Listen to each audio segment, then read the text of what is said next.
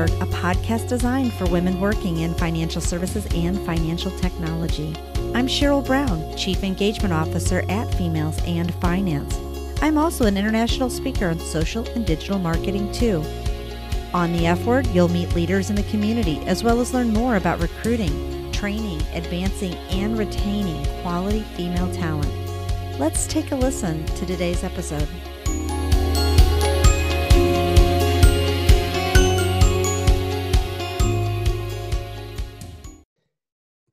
Hello, everyone. Summer's almost here. I think we're all asking ourselves if we actually had a spring. I know I've done that myself. I am excited today because Keina Newell is on the show and it's going to be a fun chat, uh, and I guarantee it. She is the founder and financial educator at Wealth Over Now. Keina supports her clients in reducing stress, building wealth, gaining clarity, confidence with money. She empowers those who desire to experience life differently by helping them get control of their money, make conscious choices, and prioritize their goals. Keina's own financial successes, failures, and desires have inspired her to want to help others. And your goals might seem like they're far off, but I promise you, if you join her along with her education, she's going to actually put them back into reach for you. She partners with small businesses, colleges, universities to lead financial wellness workshops. I have actually attended a couple of her online classes and they're magnificent. Her support provides access to hands on money management workshops to alleviate financial stress, educate, increase productivity. This is all the good stuff that we need today. Welcome to the F Word, Keina. How are you? I'm good. How are you? You know what? It's, hey, when after you've been home for I don't know 70 days, and my spouse and I work together. We get we go to sleep together. We eat breakfast together. We work together. Yeah, it's lots of yeah, together. We're there. Yeah, it's very together. And so, and you know, we just got married in December of 2019. So, wow, what a honeymoon we got! It just keeps going on forever and ever. Like there's no end to it. That just so, means you're going to have a phenomenal, solid foundation. For I hope so because I say if it rains on your wedding day, no one said if there's a pandemic during your honeymoon, but hey, here we are. You know, no, Daryl's actually he's he's great, and, and it's funny because the way we sort of divided the house, at least he goes to the other side of the house, and he's like, "Are you talking today?" And I'm like, "Do you know what I do for a living?" And he's like, "I'll go to the other side." I'm like, "You do that." You do that. You go to the other side.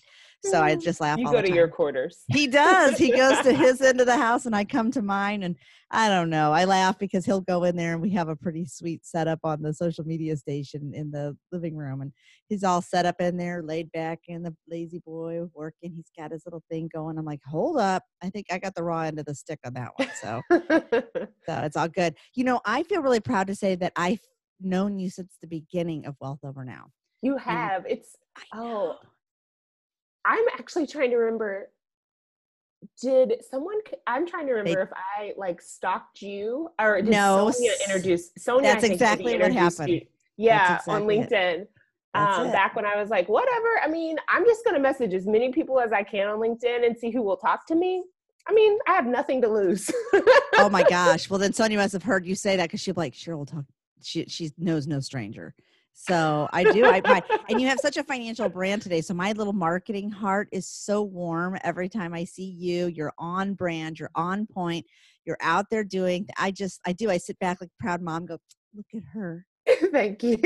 her. I'm so. Oh proud. gosh. So yeah. I want to talk about your financial coaching, but first, what I want to hear is the backstory of how you got into uh, starting Wealth Over Now. Go ahead. Yeah.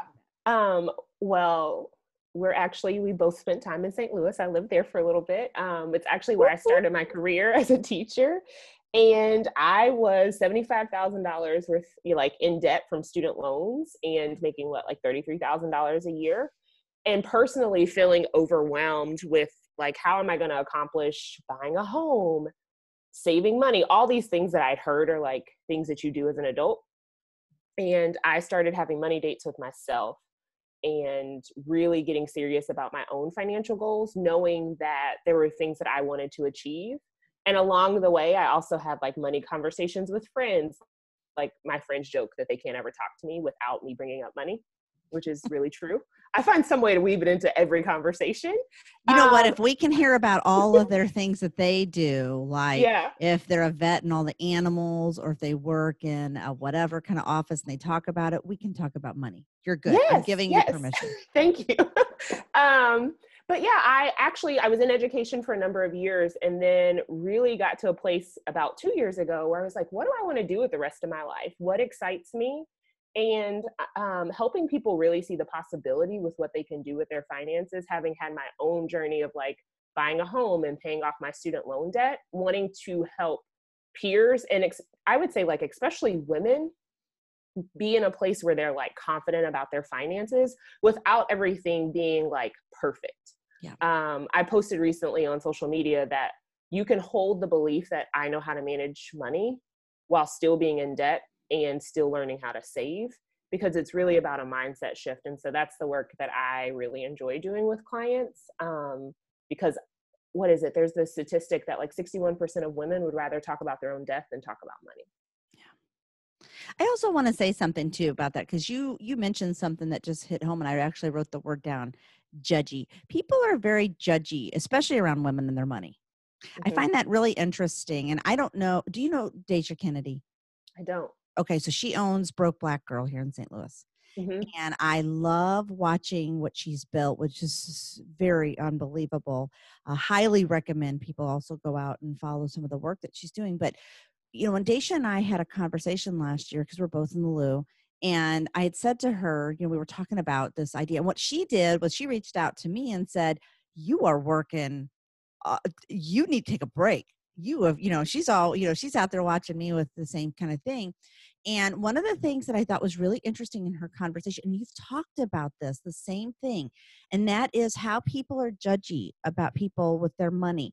An example of what i mean by that to qualify it and you can talk to that point is that if a woman saves money well you got to invest it or you got to or you got to do this you got to do that. So it's like as soon as you save it people are shaming you. If you spend it oh, you're going to end up a bag lady, a cat lady. You're not going to have anything. So it's like if we spend it or we save it, we're shamed. If we go out and do anything for ourselves, nails, it coffees, the whole we've heard all the gamuts of stories. There's a judgment behind the money. And I find that really fascinating that it's all it, there's a lot you know and guys you know i love you i tell you just because i save the dolphins doesn't mean kill the whales. It means that this is a real problem that we have with the stigma of behavior. And so i love so much about what you do Keina is that you say to people um you don't have to feel bad about the debt that you've acquired. We're going to get you out of it but there's no shame in the game. I mean that doesn't help. So talk a little bit about behavioral parts of it because you do talk a lot about that. I'd say even more than some of the financial educators that I know out there. Yeah, I think for me, it's even just like thinking about my own journey. Um, in gosh, who was I? Um, it was another Sonia that I was talking to, and you know, when I was messaging all these people on LinkedIn, and I connected with her. She lives in the DMV eh, um, area as well, and she's a financial educator. And I had told her I only need to replace my salary. Like that was my goal when I 1st mm-hmm. started my business. Um, and I read uh, You're a Badass at Making Money. And I mm-hmm. realized that, like, it was so funny because when I read You're a Badass at Making Money, I was thinking, I don't have any money issues. but as I was like and when I said I don't have money issues, it's like I I didn't feel like I had like a scarcity mindset or anything in terms of like when it came to like my debt or savings, like in really thinking about my personal finances. But the more that I um, was reading the book, I realized like I do have like these um, money stories that I tell myself, and mine predominantly was like money is evil, and um, if you have money, like you're a bad person, kind of thing. And digging deep into that one i realized that like one story was definitely coming from childhood because my parents are very much like um, i saw them giving money away all the time to help other people which i value. And but also i would say my parents are very modest people if you will and they kind of taught us like you don't need to make a lot of money to have a good life. Um, so for me it was like well i don't need to make a lot of money to have a good life or i don't i don't just need to replace my salary and um I just realized like that was like my own money block. And so I think it's made me want to explore what are money blocks with my clients. Like it may not, if you're a business owner, it could be around like how much you think you should charge people or or what you think people can afford and what they can pay. And I think in our personal finance, it, it comes up in like this like I don't trust myself with money because I've done something in the past, or like maybe you grew up in a family where you know you were on food stamps and your parents were wondering like where was the next meal going to come from? And so for that reason you can't you don't think that you can have money that like sits in the savings account or even just sits in your account to pay your bills because there's like something with this like scarcity. If it's here it could just disappear. Um and so i've really just enjoyed like one working with myself on my money mindset but like really listening to people and listening to clients and the things that like they're saying and how that their thoughts inform their actions um, yeah. and wanting to help them shift like how do you actually desire to feel about your money and if you desire that feeling what do you need to embody as a belief i really enjoy that, hearing that because i think that that money block conversation I think a lot of financial professionals need to talk about it intrinsically for themselves. I think that they need to to do sort of a deep dive because I'll tell you, uh, one of the things that you hit me and it. I mean, I really just got shook for a sec. Was, you know, you think I came from a family where it was you don't need to to money to be happy. That narrative creates a, t- uh, a tape that mm-hmm. rolls over and over and over in your brain again and rewiring that can be extremely difficult and i think it even gets harder as you get older because it's been so set in stone and i think it's one of the things that we need individuals such as yourself from a coaching perspective to coach us out of okay so you had did this why did you not charge enough for this or you're not charging enough for that or why there's a fear of i'm not worth that money mm-hmm. I think uh, i've heard that conversation happen a lot so i think that that's uh, really I think especially in the small business arena. Yeah. Like I have a friend that I met on the internet. Like I feel like Instagram is Tinder for business owners. um, but um, there's a girl that we were talking back and forth, and I like when talking to her. She has so much value. She's a leadership coach, and she was telling me about I, I don't even remember how much she's like charging these people in her membership community. And I was like, listen, girl, if you don't go raise your prices and like tell me you did it in a week, then we're gonna yeah. have an issue. Like, and I feel like we all need that champion and that cheerleader in our corner because sometimes we just we just don't see the value and not value as a person but value that you provide in whatever service that you bring to someone else yeah. um, and one of the qu- questions i asked her was like you know how would you she was said that she eventually wanted to get to charging like $25,000 for a mastermind. I was like, cool. How would you show up as a person if like you believed that like people will pay me $25,000 for a mastermind, right? And so yeah. she wrote this entire manifesto that was just like beautiful, but I think we need we need to continue to explore that and like I have found um so much power in just like asking and answering questions for yourself. Yeah. Right? Like how would I show up if I was a six-figure owner? How would I show up if I, you know, told a client that I'm charging them $5,000 for a one day intensive or whatever that may be yeah. and look like for you and your business. Um, and yeah, I just, it's amazing just kind of what it opens up for you. Yeah, and I love that. And working it backwards kind of a thing. Like if this is the day that you made it, what does it look like step by step to get there? And I don't think people do that. I also will tell you one other thing that I think is true around this topic is boundaries. You know, I think that women are overwhelmingly poor at boundaries at setting up the boundaries of the people because you know this was a conversation that happened in females in finance very recently which was about can i pick your brain Mm-hmm. And I mm-hmm. got to tell you, I got mad respect for Sonia Dreizler because she was stepped right in and she says, I'm going to just set this record straight right now. I give you one hour or whatever it is that she has on her website. You go there, you show up during office hours, and that's it. Don't go make time on my calendar for I want to run this idea past you and all. I don't have time for that. Mm-hmm. And she was very firm but very fair because she said, This is my boundaries. And I was talking to uh, Nicole Lewis Keeber too, and she said, You know, about boundaries. And she's a business therapist, and she said, You know, people are not teaching enough about the the challenges of creating the, the boundary and respecting the boundary, honoring the boundary. Mm-hmm. You think that's think true? Oh, sorry. No, I was just gonna say I think I think you probably are along that same line because that's what you're yeah. telling them. And I think it's also sometimes as like women, like thinking about societal norms, we're like the caregiver and the helper, right? And mm-hmm. that carries over into business. And it's like, no, look, come sit beside me. That's a dollar sign beside that that thing that you're doing, right? And not to say that like I definitely have a philanthropic like part of my business in which like no, I'm not going to charge for everything that I do. Yeah, but here. But needing to, you know, like understanding it and knowing why and when you do something because sometimes we could have gone a month or a year or 6 months whatever that is and you look back and you're like, wow, I gave so much of my time away and it wasn't I wasn't being intentional about it. Yeah. Right. And yeah. so like you like Sonia was saying and you're saying it's the boundaries. Like I do virtual coffee chats one day a week. It's on my calendar. Here's the link.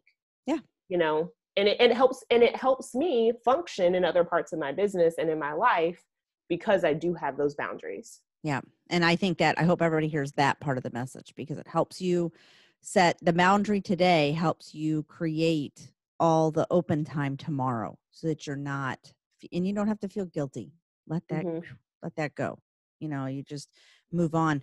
I know that there's some topics i want to ask you about that you have a lot of expertise in i want you to give some opinions on uh, you've uh, had some wonderful conversations in your group and on your instagram. So you ready? I'm going to hit you debt. How overextended are americans today?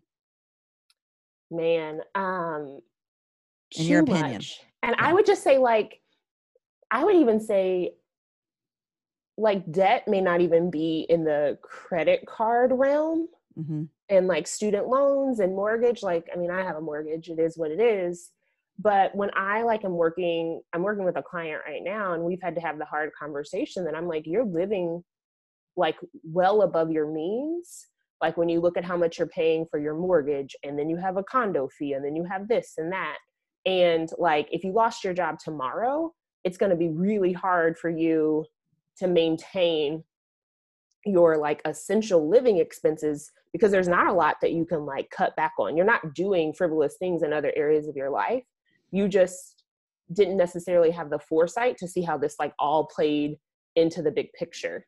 Um, so I think a lot of Americans are definitely overextended because they're not thinking about what is the role in the big picture i agree if i lose my job um, because we have this like a, um, a consumption problem an overconsumption problem and we see it in i see it in clients i saw it in myself too is like it doesn't matter how much money you make um, when it comes to learning how to manage your finances because it's a set of habits that underline the money management and yeah. until you get control of that you're always going to be in this place of like overconsumption.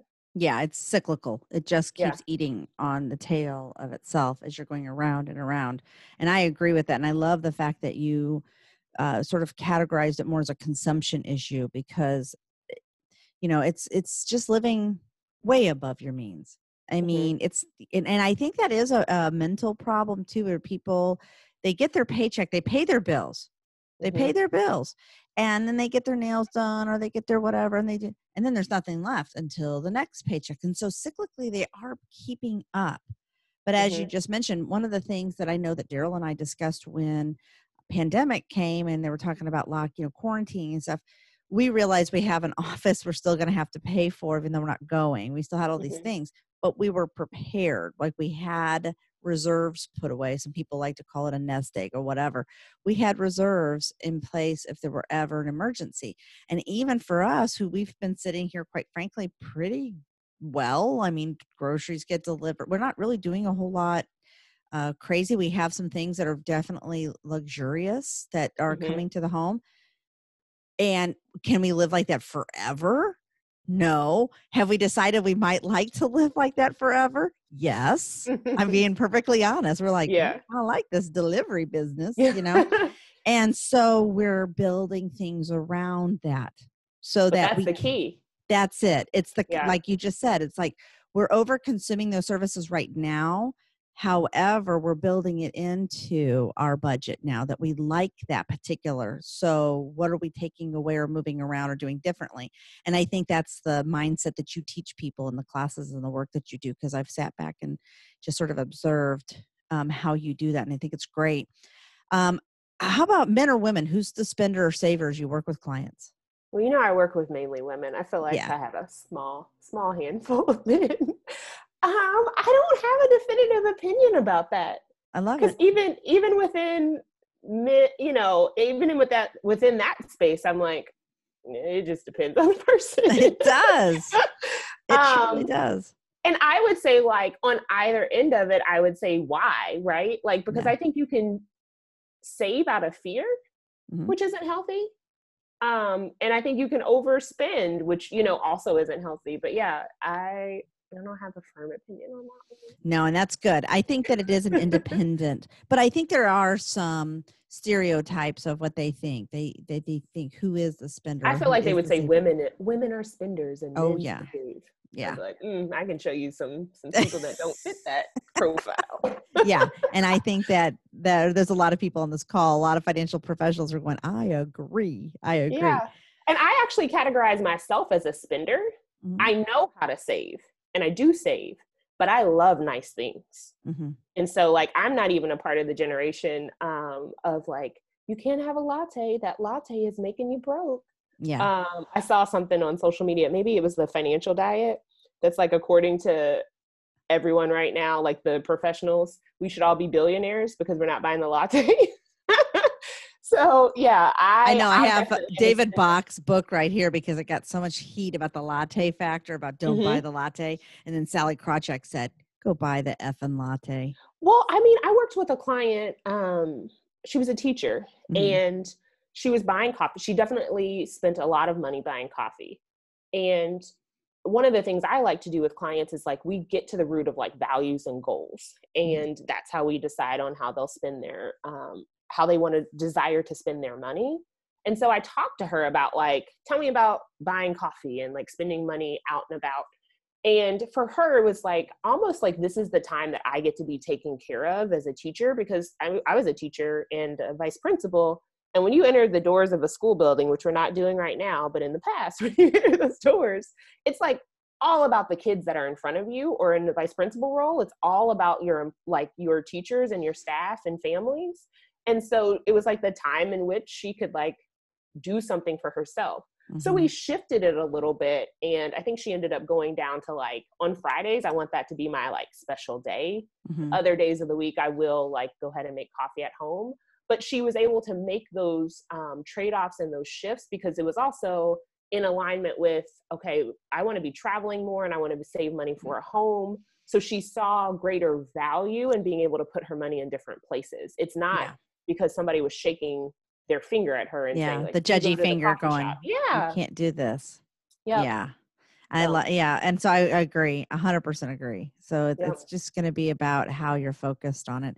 How about, I know you touched a little bit on student loan debt earlier, but just what are Americans looking at today when it comes to actually paying this down and ultimately off?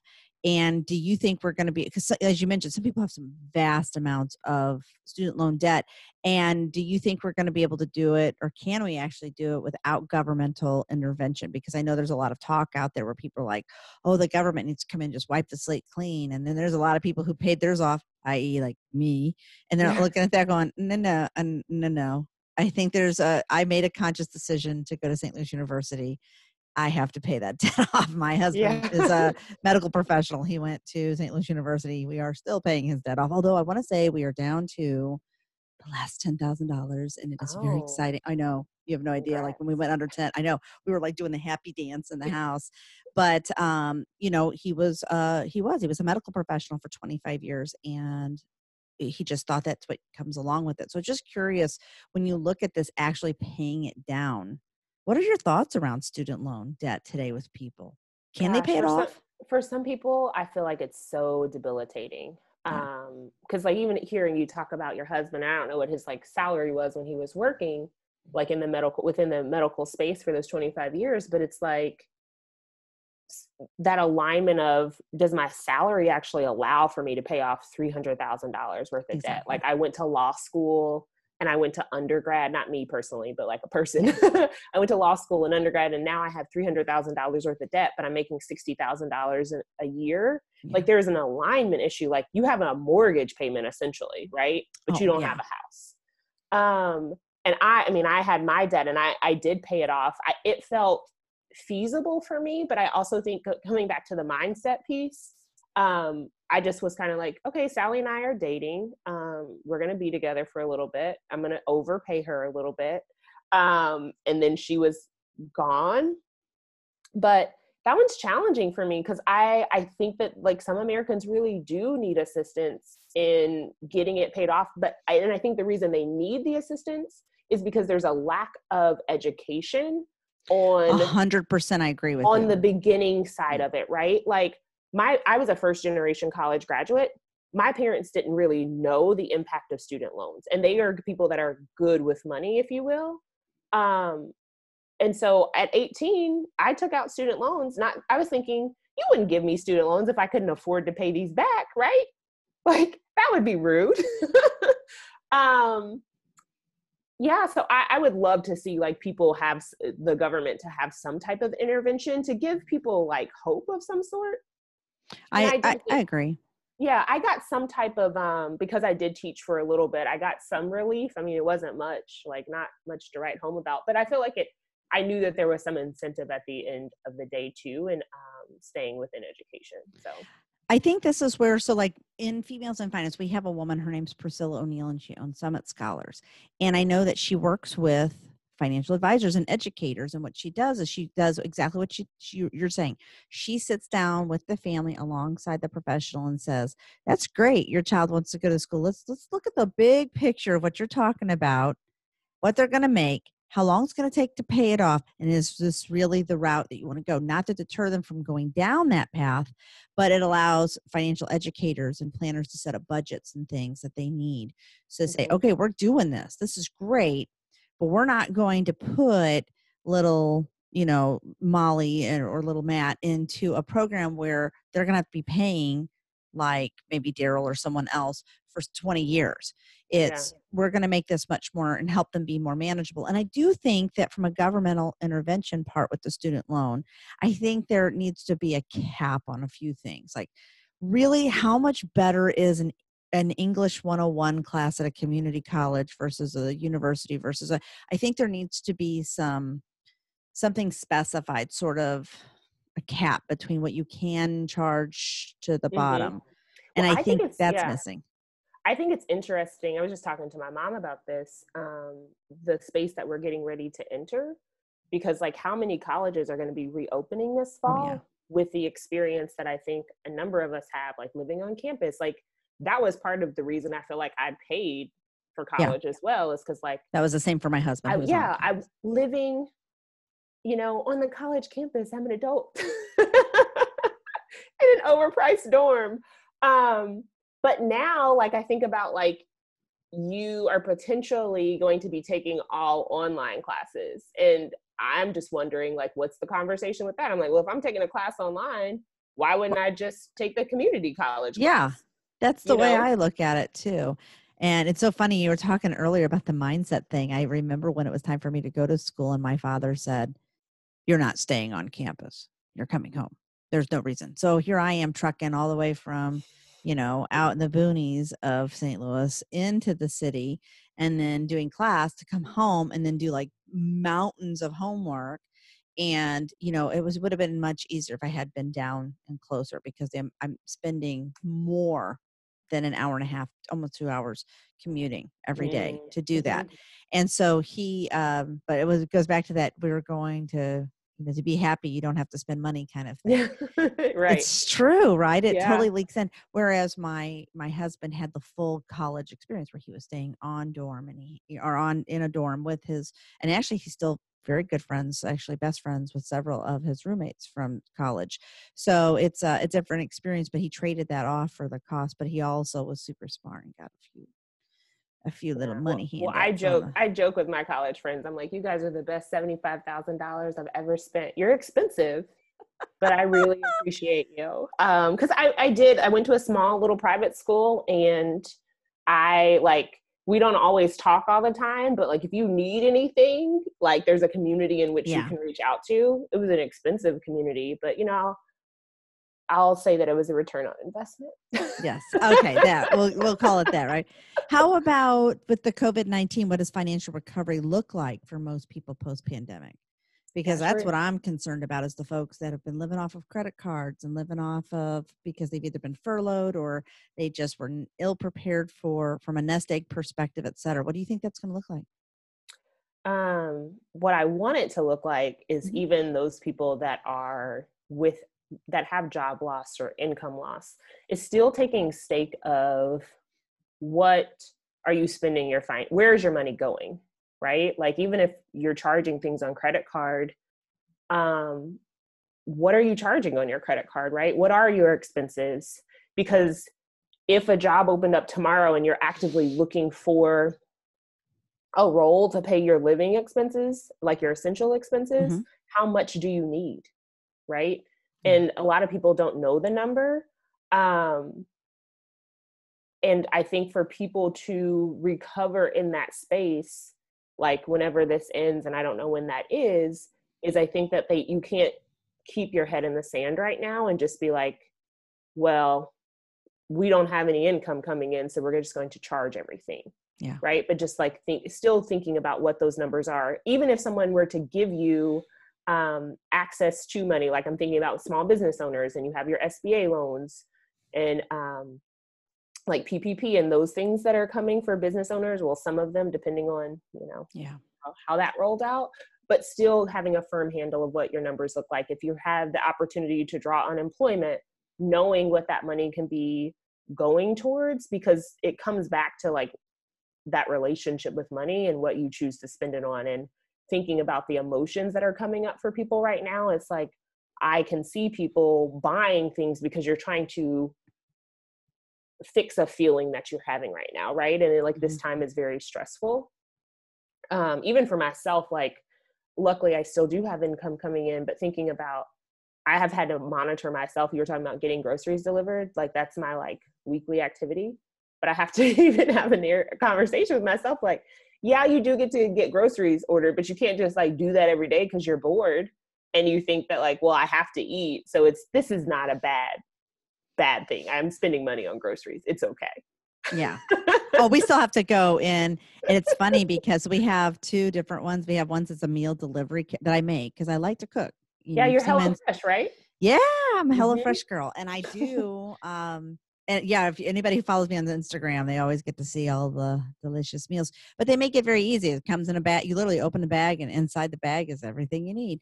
Yeah. And then, uh, but you know, the when we looked at the actual cost of what we were eating out and what we were doing now, one of the decisions that we made as a couple though was after, like when people can go back uh, two reasons. One, I don't know if we necessarily want to go sit in restaurants very close to people and eat. So it finally gives us that permission of you are coughing and I don't want to be around you. Yeah. Whereas I think before we used to kind of just put up with it. Let's just be honest. We were kind of like politely going, mm. And now yeah. it's like, I don't even want to be there. So we're just right. going to continue to eat home. But the other one is that we also had all of our vegetables and fruits delivered by Imperfect Foods.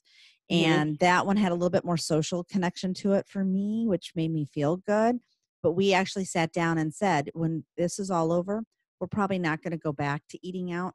So buying meal delivery and having fruits and vegetables, things like that delivered to the house is extremely affordable at that point because mm-hmm. we're not eating out as a, you know, basically two people. A lot of people t- intend to eat out when they're just a couple. Mm-hmm. And I'm like, no, I'm going to keep cooking. I think mm-hmm. I like I like to do it. Number one, thank goodness. And Daryl's like, and I like that you like to cook. And uh, and he's a very good cleaner upper. So we got a good team thing going on there. But seriously, I mean, that was for us post pandemic. It's like we're going to continue to do this. We're going to make it affordable for us. We enjoy it.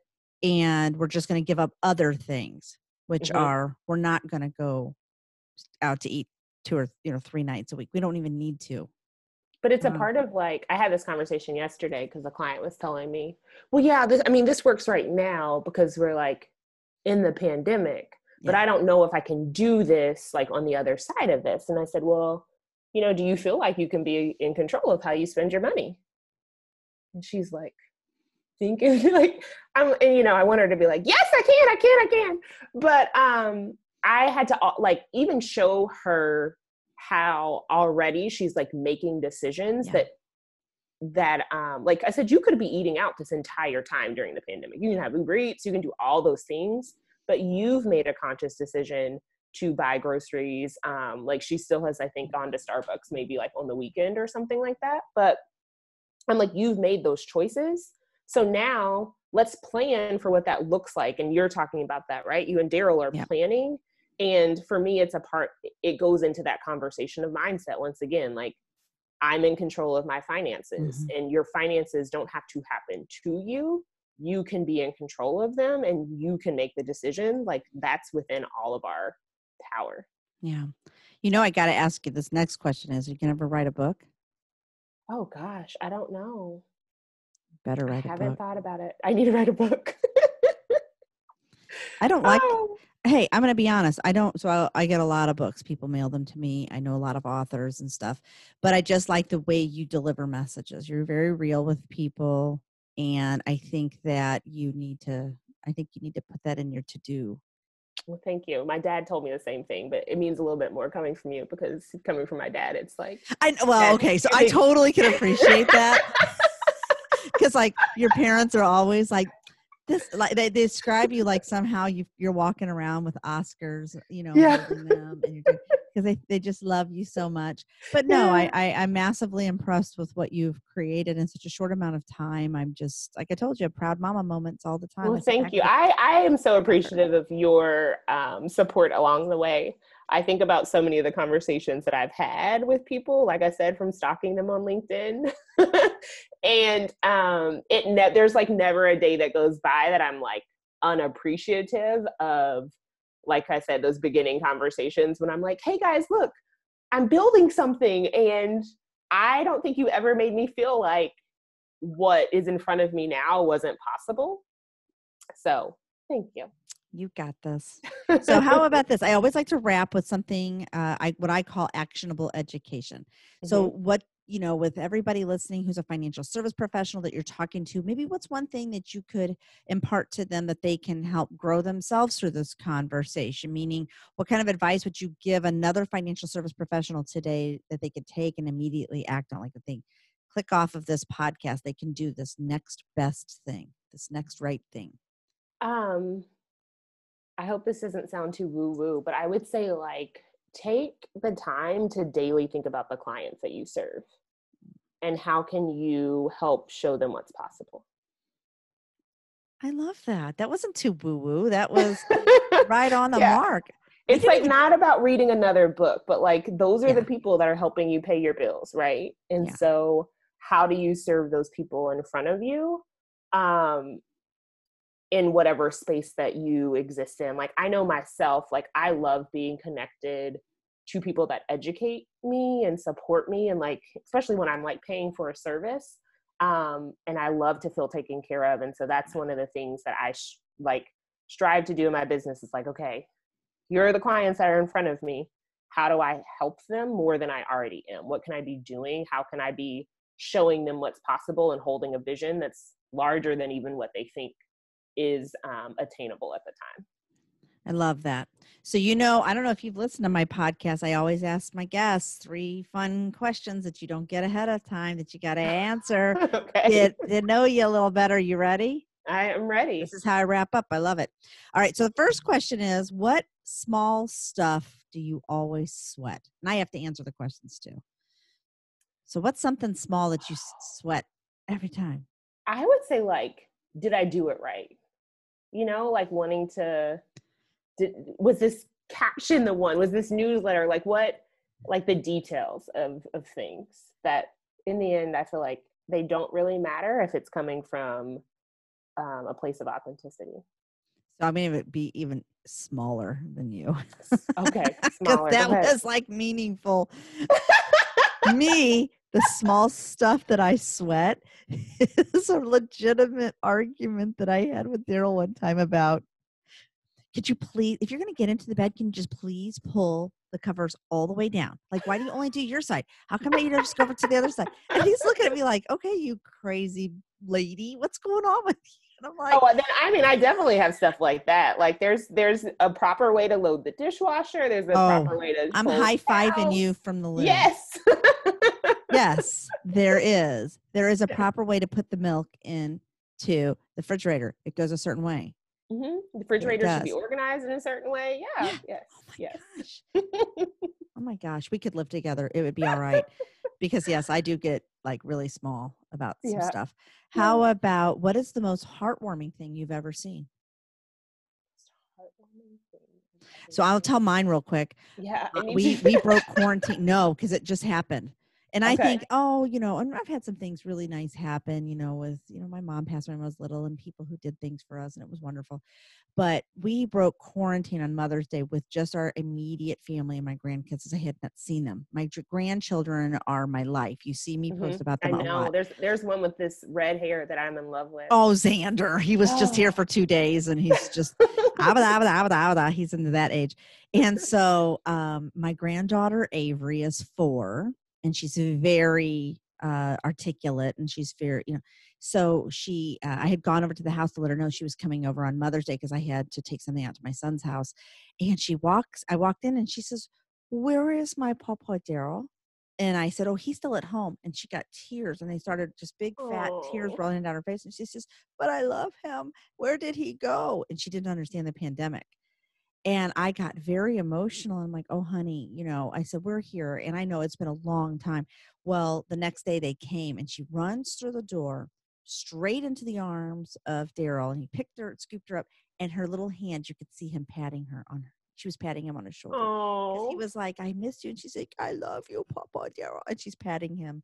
like They learned that. And I was sitting there in the kitchen and I looked at her like, I'm done. Like this is it. If you're if I'm gonna die, can it be just right now? Because I'm so happy and joy filled Oh my goodness. I know I was watching this going, Oh my gosh. So yeah, it's the little things like that that I see with little children that I can just, feel that emotion all the way in my body. Yeah.